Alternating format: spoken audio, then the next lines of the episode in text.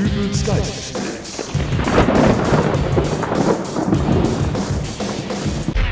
Wenn man wie ich über 40 ist, da gibt es eine Menge Tage, an denen man morgens aufsteht und sich denkt, ach guck, da habe ich also auch einen Knochen, den man sich verrenken kann.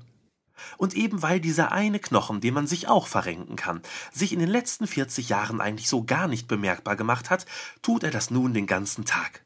Solche Tage gibt es. Wie gesagt, sogar recht häufig, aber dann gibt es eben auch diese Tage, an denen wacht man auf und es geht einem gut. Ach was, nicht nur gut, richtig gut, quasi zum Bäume ausreißen gut.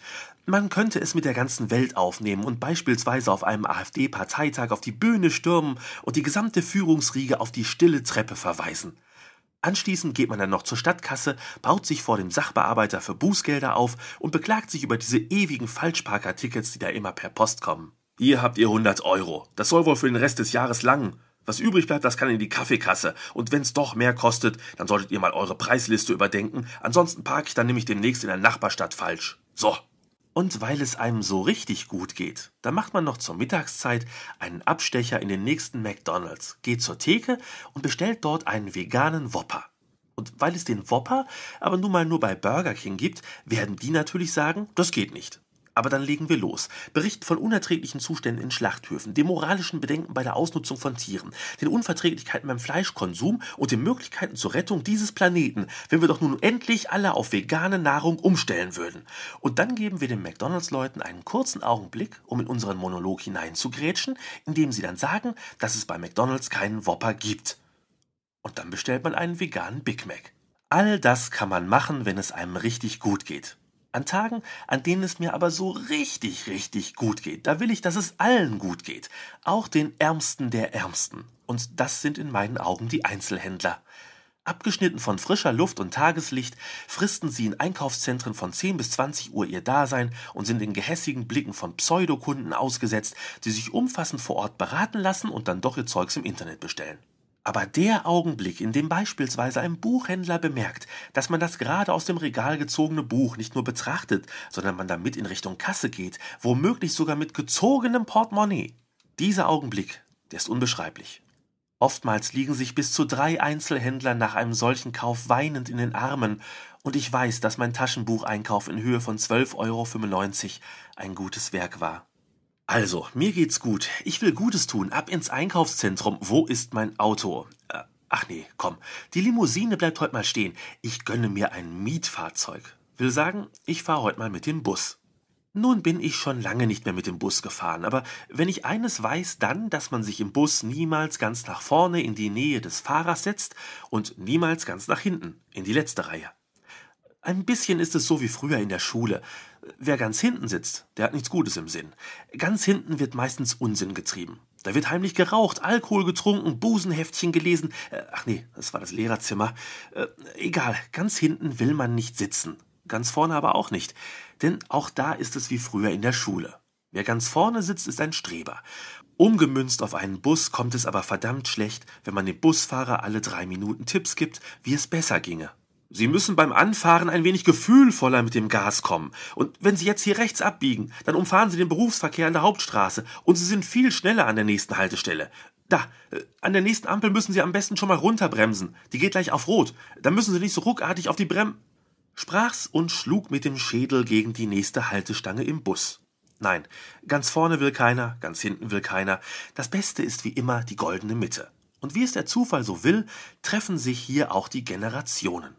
Sechs Sitze, jeweils drei zueinander zugewandt, drei davon belegt mit ein paar Knirpsen, die Fußballbilder tauschen, zwei Plätze mit zwei alten Damen, die sich ebenfalls angeregt unterhalten. Ein Platz ist frei. Den nehme ich. Ich muss es zugeben, Fußballbildchen sammeln, das war noch nie so wirklich meins. Das kann aber auch damit zusammenhängen, dass Fußball an sich mich nie wirklich begeistert hatte. Warum hätte ich also jemals Fußballbildchen sammeln sollen?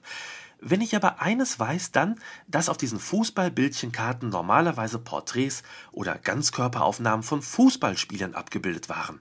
Das ist nun mal der Sinn von Fußballbildchen, auch wenn der Name eher impliziert, dass es sich hier um Bilder von Fußbällen handelt, was ja nun mal kaum der Fall ist. Obwohl, das hätte was. Tausche einen 1990er Vollsynthetik Icosaeder Stumpf, so nennt man nämlich die Form eines aus zwölf Fünfecken und 20 Sechsecken bestehenden Körpers, gegen einen 1960er Lederstreifen vernähte Schweinsblase. So sehe Fußballbilder tauschen in meiner Vorstellung aus. Es war vielleicht ganz gut, dass ich als Kind nicht an diesem Sammelspiel teilgenommen habe. Aber um dann noch einmal darauf zurückzukommen, auf den Bildern dieser Kinder waren weder Fußbälle noch Fußballspieler abgebildet. Das waren eher Fotos von ich komme gerade vom Doktor. Er sagt, ich soll diese Creme hier nehmen, dann würde das mit dem offenen Bein wieder besser werden, sagt die eine alte Dame in diesem Moment zu der anderen, worauf diese erwiderte, ich hab da mal eine schlimme Entzündung drin gehabt. Das hat zwei Monate lang genässt, bis der Arzt das in den Griff bekommen hat. Ich will grad den beiden Apotheken-Umschau-Models eine Sendepause verordnen, als einer der drei Jungs eines seiner Bildchen offenlegt und anbietet, Tausche ein Raucherbein gegen Lungenkrebs. Tatsächlich. Das sind keine Fußballbildchen, wie ich irrtümlich angenommen hatte, sondern die Bilder, die neuerdings auf den Zigarettenschachteln normalerweise dafür sorgen sollen, dass niemand mehr Lust hat auf die Glimmstängel. Gar nicht mal so unclever von der Tabakindustrie. Rauchen an sich wird selbst bei Teenagern immer uncooler. Aber eklige Fotos, hey, äh, sowas zieht doch immer. Sorry, meint einer der drei Jungs. Raucherbein habe ich schon, aber ich könnte dir ein paar nikotinvergilbte Zähne für das Bild von dem Luftröhrenschnitt geben. Und erhält ein Bild von einer sporadisch gefüllten Zahnreihe in Maisgold in der Hand. Von der Seite bekomme ich plötzlich einen Stoß in die Rippen. Entschuldigend lächelt mich die alte Dame neben mir an. Sie versucht gerade, auf recht ungelenke Art und Weise etwas aus einem riesigen Umschlag herauszuziehen. Schnell erkenne ich, dass es sich dabei um ein Röntgenbild handelt. Da sei du mal froh, dass du grad nur das mit dem offenen Bein hast. Bei mir macht meine künstliche Hüfte grad richtig Ärger.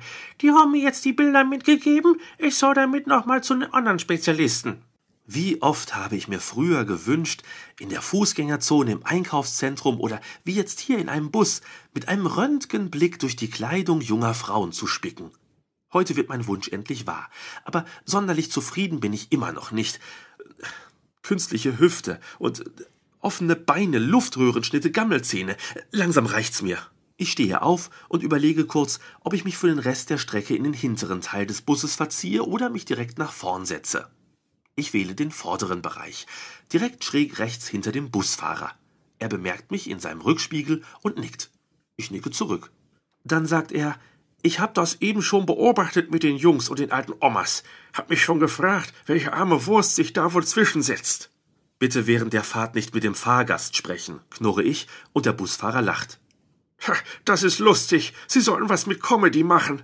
Jo, erwidere ich, und Sie könnten hier gleich rechts abbiegen, dann umgehen Sie nämlich den Berufsverkehr auf der Hauptstraße und sind viel schneller an der nächsten Haltestelle. Ich bin dann den Rest des Weges zu Fuß gegangen. Ich bin zwar über 40, aber sonst geht's mir gut.